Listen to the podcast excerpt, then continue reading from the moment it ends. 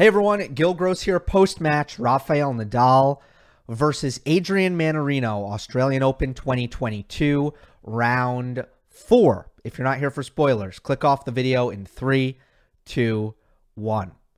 Nadal gets through in straight sets, but it was not easy in that opening frame. One of the most epic and dramatic tiebreaks you will ever see. Nadal wins it 16 to 14 handful of set points both directions before that one was decided. And then it was cruise control for the next two sets as Mannarino, understandably, after the long and grueling run that he's had at this event, wasn't right physically, seemed to have a nagging half injury on the court, and Rafa settled in, and it was no longer a competitive contest. But the first serve gives us a lot to talk about here. Not to mention, I promised I'd cover this match, so I was going to anyway. Uh, but a lot of interesting tactical things happened in this first set, and there's definitely some takeaways as it pertains to Nadal, his general form, and the things that he is doing well at this stage of the tournament. Before I forget, and we jump into the first set, I'm going to tell you the tactical adjustment that saved Nadal in the first set. I am 100% convinced he would have lost the first set had he not adjusted at I think in the 5-6 game, if not in the tiebreak. But I think he adjusted his return strategy at in the 5-6 game. If not, he did it in the tiebreak. And it, it might have been a, a bit of a progression. I'll get to that in a moment. But before I forget, a weird thing happened in this match to Rafa. He was very slow for the first 30 minutes. Just didn't get his feet moving. Blood wasn't flowing and just didn't have his movement for the first 30 minutes of the match. It's not that weird. I've seen that happen to players before. It's nothing to be alarmed about. You'd hope, certainly, from Nadal's perspective, that it wouldn't happen in a big match against a great player because then it could cost him. But in this match, I, I just kind of wanted to mention it. That was definitely a hiccup he had. It took him a little while to get his feet under him and to get his movement firing. But without a doubt, the key in the first set was Nadal's return strategy. He began the match, and this was a little bit of a head scratcher to me because we've seen Nadal work on work on a tighter return position in the lead up to this tournament and then we've seen him utilize a tighter return position closer up on the baseline against a Marcos Giron, against Karen Khachanov. I think he used it against Hanfmann too. In the first set here, Rafa moved back. And that didn't make any sense to me because Mannarino is a low pace spot angle server. He he served out wide on every single first serve until the 5-6 game because he saw Nadal was far back and it was like if if you're gonna stand there, I'm gonna serve wide. And good for Mannarino. That's that was the right play. So variation is kind of overrated when you find something that worked. So Mannarino out wide serve every single time, and Nadal wasn't cutting off that angle. Now I am I am someone who is a proponent of deep return positions for a lot of players and in a lot of matchups.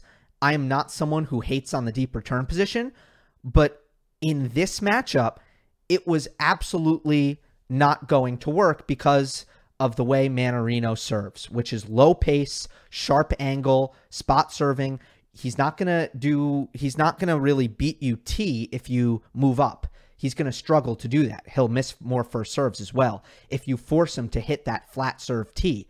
If you let him just drag you out wide, well, first of all, um, by standing back, you don't cut off the angle. But second, Mannarino has incredible timing and he's very, very good at taking the ball extra early and redirecting into the open court or hitting a sharp angle behind you as you try to recover.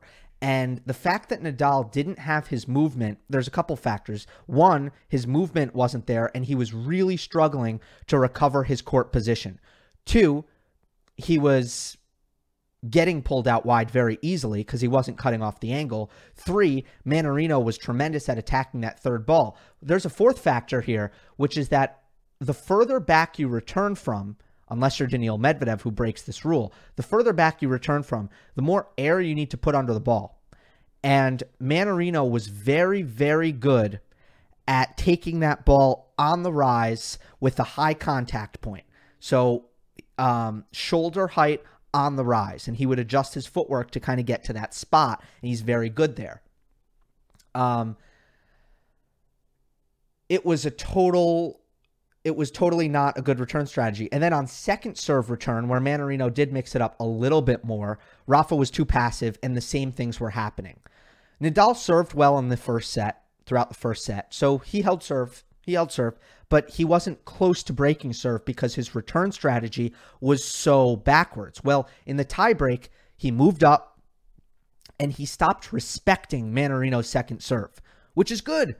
It doesn't deserve respect. If you're Rafa Nadal, take a rip. Let's go. Uh, and he finally got that mentality. He hit some key return winners and forced errors off the return um, in the tiebreak when he just moved up in the court and took big swings at the second serve. And when he moved up, Mannarino started serving T. And guess what happened in the tiebreak? Because Mannarino saw Nadal had uh, was returning from in, was in on the return, and he said, "Okay, well now now my wide serve isn't going to work as well. Let me go T." He started missing. He started missing that serve. You make him hit a different serve, you make him hit a flat serve that he's not as good at hitting, and then you get your looks at second serves, and then Nadal was attacking the second serve. So he got that right. Frankly,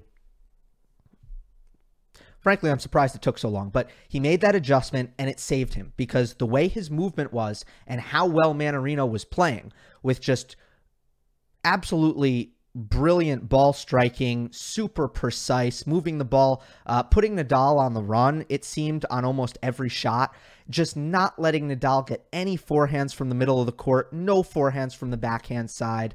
Uh, incredibly precise and admirable hitting from Mannarino. The way that first set was going, if Nadal didn't change that return strategy, he was going to lose.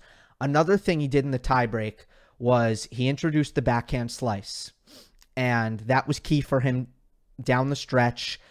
Uh, it again, every point mattered here, and I don't think Nadal lost any points going to that tactic, and I think he won a couple. Mannarino wants pace that ball takes it out. And Mannarino wants a high contact point, and that that slow and low slice is going to give Adrian fits. And then you look at the opponents he just beat, just has me thinking. Hurkacz doesn't slice. Karatsev doesn't slice. Hmm. Um. Now, you know, Mannarino. It's not a cheat code. You don't just automatically win if you slice, but certainly uh, Nadal forced some key errors in the tiebreak uh, with that backhand slice. Now, I, I have to obviously talk about how this unbelievable tiebreak was ultimately decided. And by the way, I really hope that the Australian Open just post this on their YouTube channel. It really deserves a post so that if you guys missed it, you can watch it because there's no way I can do it justice verbally. Um, Mannarino had two points here that he should not have lost under any circumstance, and he did. Both were set points. The first one was a set point for Adrian, and Nadal hit a bad forehand drop shot. Mannarino was up there on the backhand, and Nadal guessed the right direction, and Mannarino hit it cross court. Nadal was waiting for it, and Nadal put it in. Uh, was able to kind of bunt it down the line for a for a passing shot. And that's the kind of mistake that Mannarino rarely makes because he's very good at kind of waiting and holding his shots and seeing where you go. And on that occasion, I just think he didn't have the composure that he normally would have. Understandable, dramatic set point. But that one wasn't as egregious, and he should have finished, and you have to finish there. Nadal made mistakes here too. It wasn't just Mannarino. Uh, but it was not as egregious as the set point that ultimately decided this thing at 14 15 when Mannarino has a forehand on top of the net and somehow somehow hits it right at Nadal with the entire court open. And in this case, it wasn't a, a, case of anticipation, although it was the same thing because Nadal on the forehand drop shot, it was actually an inside out drop shot. So he was on the backhand side of the court. And Nadal, instead of running to the open court, he stayed on his backhand side, which is where Mannarino hit the ball, if you're following me here. Now, uh, he did the same thing. Nadal was on his forehand side this time, and the entire court was open and Mannarino got too cute and he tried to go behind Nadal and Nadal was there. There was no space to hit behind Nadal. No space. Why? Because Nadal was basically standing on the left sideline and Mannarino tried to hit it behind Nadal, who was on the sideline. There was no space there. Nonetheless, Nadal hit a really crazy good shot. He actually hit a swing volley in the midcourt defensively. And Mannarino couldn't handle the volley. So my my description of these points are again not going to really do them justice. However, the main point is this: Mannarino couple of chances to finish in tight and did not, which is very very key. Um, and by the way, going back to the Nadal slice, the point at 14 all was a slice where, uh, sorry, a point where Nadal forced that error with the backhand slice cross court where Mannarino netted a backhand. So that's kind of all I got for for the tiebreak, but it was pretty amazing. Some other tactical points I have in this match are uh, Nadal's defense. Not only did his movement get better, but I thought his court position got better throughout the match, which was very important defensively now, normally that would be the other way around. It's easier to defend if you're standing back. That gives you more chance to chase down balls and improves your and improves your court coverage. However, uh, in this case, Mannarino was doing a very good job at attacking the high loopy defense. I I kind of explained it before. Very good taking the ball on the rise, shoulder height, and attacking from that contact point.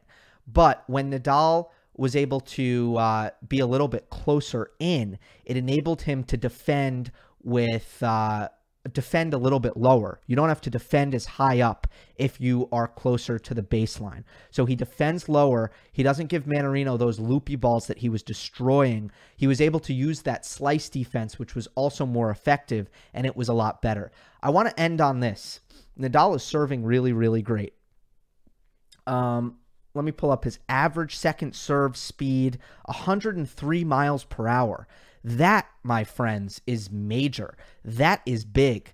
And uh, Mark Petchey told me last year, uh, because he was calling the match, and so he has access to the data. I don't have access to the data. Um, last year, it was an average of 96 miles per hour on the second serve. So you're looking at a jump of um, of about five miles per hour there um, on, you know, roughly. So very, very good. That's big. That is significant. The first serve was also firing in this match. He uh, Nadal hit 16 aces. Mannarino wasn't covering the box very well in the second and the third set. Uh, Nadal also won 88% of his first serve points. So I think Rafa's getting a ton out of the first serve. And what what's great about that, if you're a Nadal fan, is not about short term. It's not about the Australian Open. You know, I, I know that I I'm not saying this isn't important, and yes, it's important, but we're talking about the entire season, next season, maybe the season after. That's the direction Nadal's serve needs to go in. So to see that happening at this event is really, really huge. Next up for Nadal, a date with Denis Shapovalov. And I'm about to make a video about Alexander Zverev and that match that he lost to Shapovalov. I can't wait. I have a lot to say. So um, if you are watching this one and haven't checked out that one, please do. If you enjoy these videos, remember you can become a member by hitting the join button and um, become a GG Open champion for $2 a month. Hope you enjoyed anyway. Don't forget to subscribe, and I will see you next time. Our house is a mess. Come on in. I'm Amber Wallen, internet comedian, plant queen, and host of your new favorite podcast, Fly on the Wall. Okay, that's pretty presumptuous to assume that this is going to be their favorite podcast, by the way. Like, come on, Amber. Anyway, that wasp that you just heard interrupt me is my husband. And co host Benjamin Wallen, also a comedian, and I host people at our home. I have a great wine collection in my cellar. Well, you mean the mini fridge? It's a mini It's fr- a mini yeah. fridge. New episodes of Fly on the Wallen drop every Wednesday. Listen in as we discuss relationships, books, and keeping our sweet baby kid alive while we make laughs on the internet. Subscribe to Fly on the Wallen wherever you get your podcasts.